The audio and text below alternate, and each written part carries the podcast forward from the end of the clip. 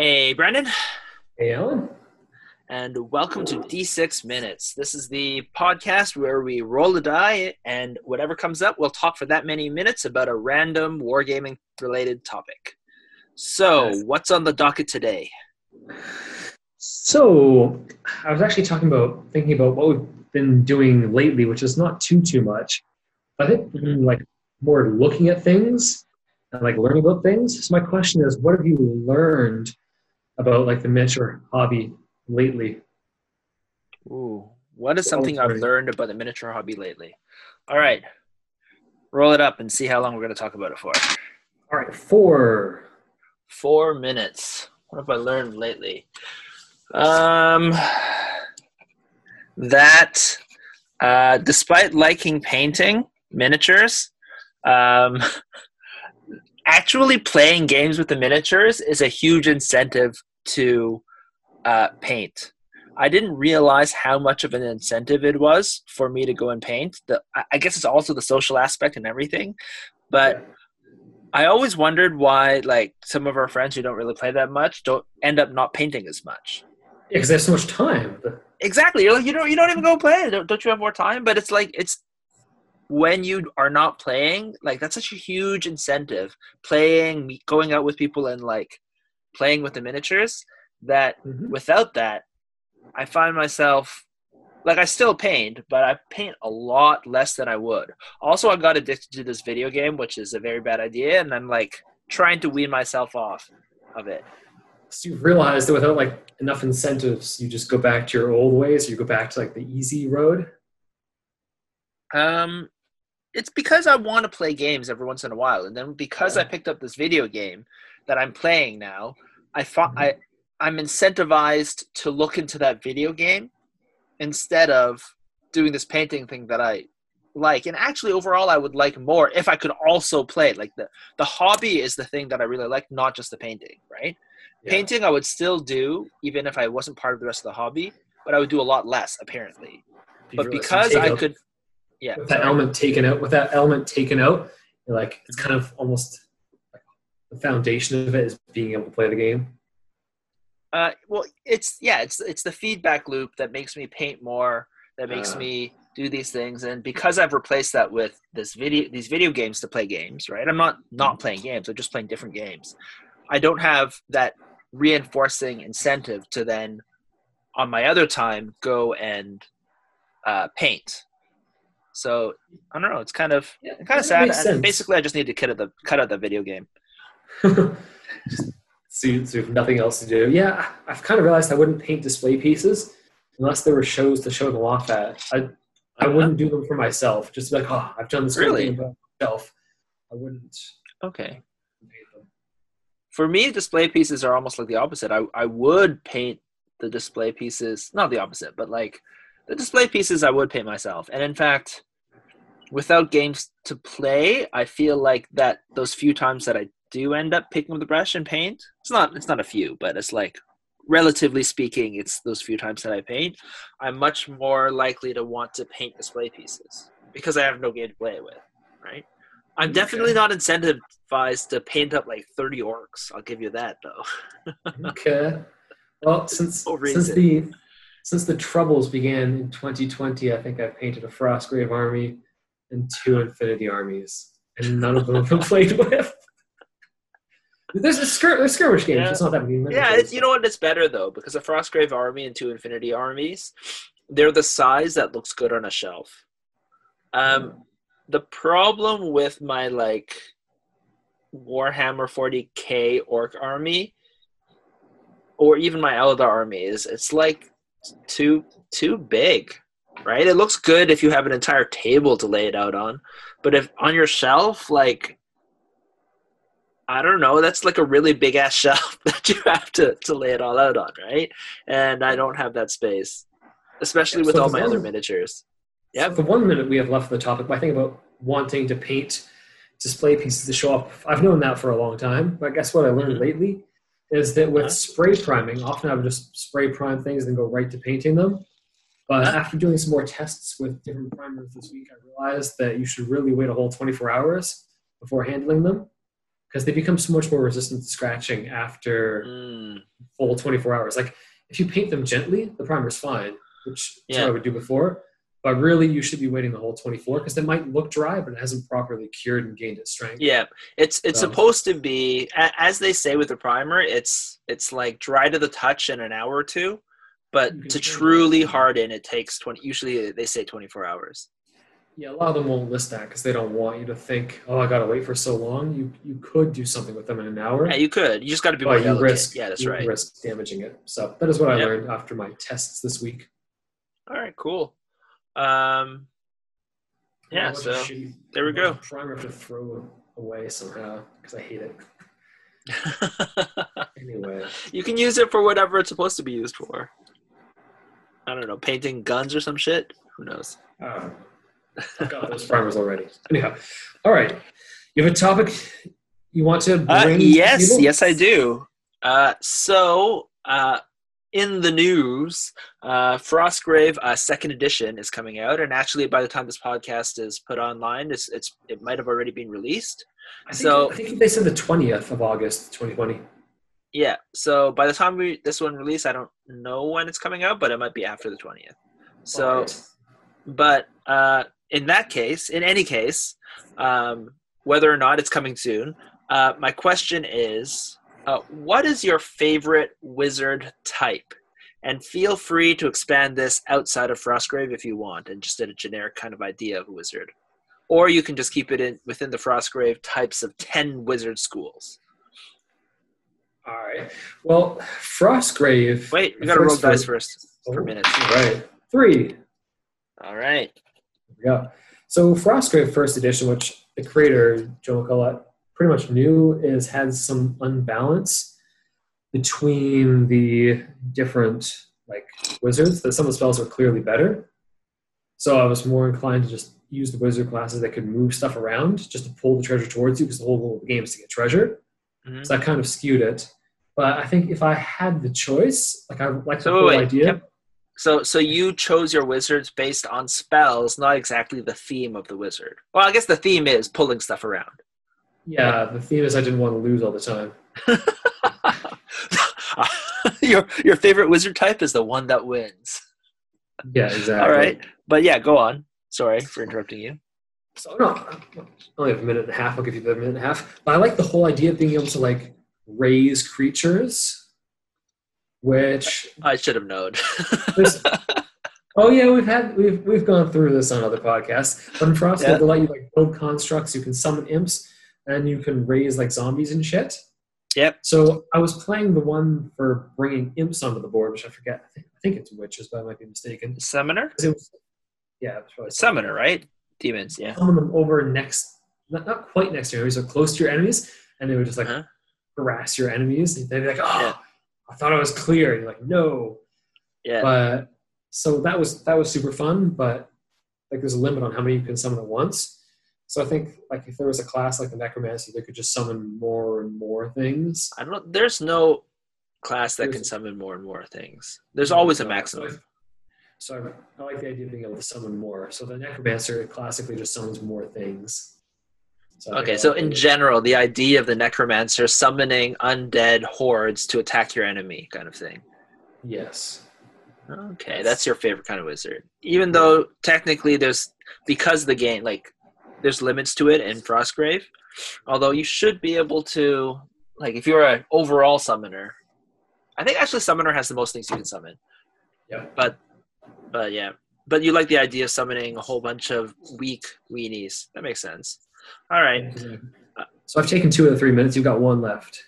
All right. So my favorite wizard type is for right now.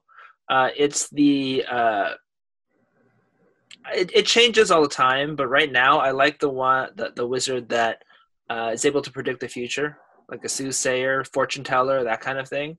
Just the Yeah. kind of idea of like not direct power, but like the idea of basically knowledge is power, right?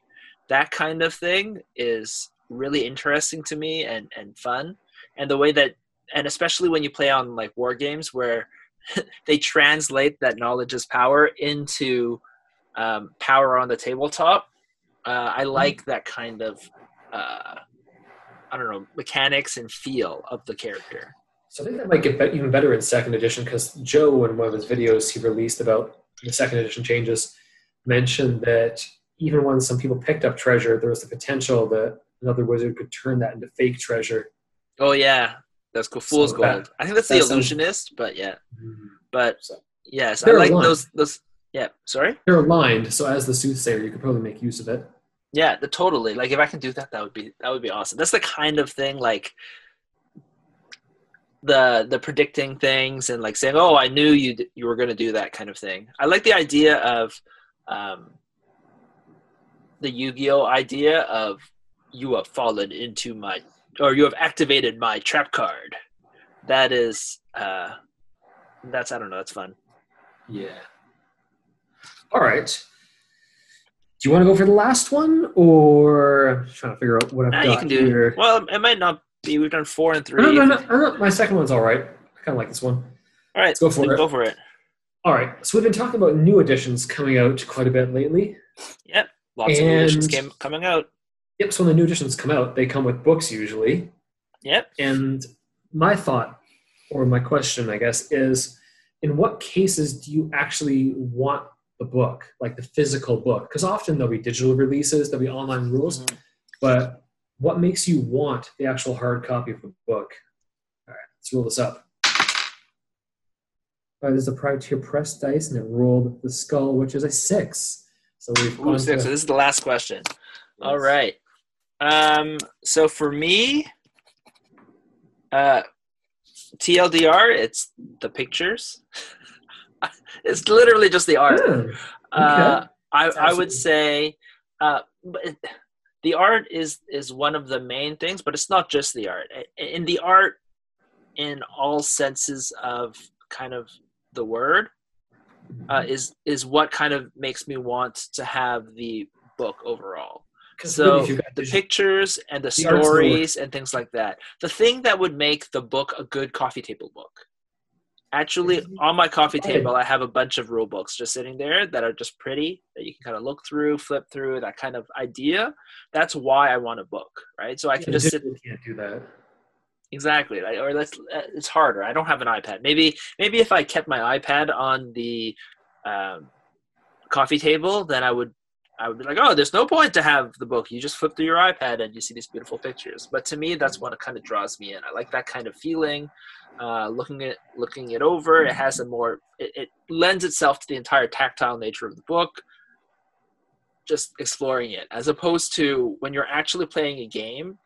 I often find for the rules, it's just faster to pull out your phone and just search it, especially if they have a wiki. Yeah, because I was thinking about the question about whether, like, if the rules are super complicated and deep, like, and there's tons of rules, whether you want that hard copy of the book, or Mhm. whether, like, for obviously for a lighter game, like the rule book becomes less and less necessary because you read through the rules. They're like Mm. 20 pages long, and then you got it. When Yeah. the rules get longer, like, you start thinking about the hard copy. But even then, you really don't, like, once it becomes your game, you're probably not going back and just reading the rules on a constant Yeah. basis. You probably but you would go back for the art to look at the pretty pictures to look at the Yeah. story appreciate those things soak that in right Yeah, you can always like. It's always fun to go back and read it, and maybe you don't consume the whole thing all at once. I usually tend not to consume my books all in one Yeah. sitting. For, binge it yeah it's different for novels. Like novels, I'll just read the whole thing as fast as possible. But with game books, I'll sort of like do a tidbit here, a tidbit there, not necessarily like the whole order. Mhm. So yeah, the Yep. art's very cool part of that. They even, hmm, trying to think. Maybe if the missions are in the book, then you kind of want to have it around because often, often like you you'll memorize the rules, but when it comes to a mission, you and your opponent both want to be able to read it. Like for the Infinity uh, tournament, the ITS missions, Mhm. I've tended to print them all off and then bring them to the game store to leave there for everybody to Mhm. use. Just because having both players see the mission and like there's often diagrams on it that are kind Yep. of like art. They're a little difficult to see on your phone. So yeah if the just from the mission- size yes that's right yeah, from a readability perspective, I find having the missions as a hard copy is really, really good. Yeah, I think that makes that makes sense, and and, and that's a good point. Um, how do you differentiate from pamphlets that you print out, right, like a mission set, to uh, you know buying a rule set? Is it basically the same thing? In some ways, it is. You're right. Like I, you're you're you're right that I want the references and in some ways the missions, right? Because there's usually a lot of them and they have spe- specific rules for that mission. Uh, it's good to have those things printed out at the time, so it's an easy way to, to look them up. Yeah, they're not something you want to memorize. Like, there's no point exactly. in memorizing them because you're going to use it a couple times and then not come back to it for ages. Yeah. And because a mission is uh, like a few sets of pages that you don't want to memorize, it's actually often easier just to have those pages there than it is to search search up like a rule set, right? Whereas if you're talking about the entire rule set, which is like 50 pages, that becomes very unwieldy to get information. But when you're when you you look at the small piece of information, which is a, a mission, which is usually one or two, three pages, it's actually quicker to have the three pages printed out and just look look at them because you can look at all the information basically at one time, almost almost all the information at one time, and so it actually becomes uh, easier looking at a large page or a bunch of printed pages than a wiki. Yeah, agreed.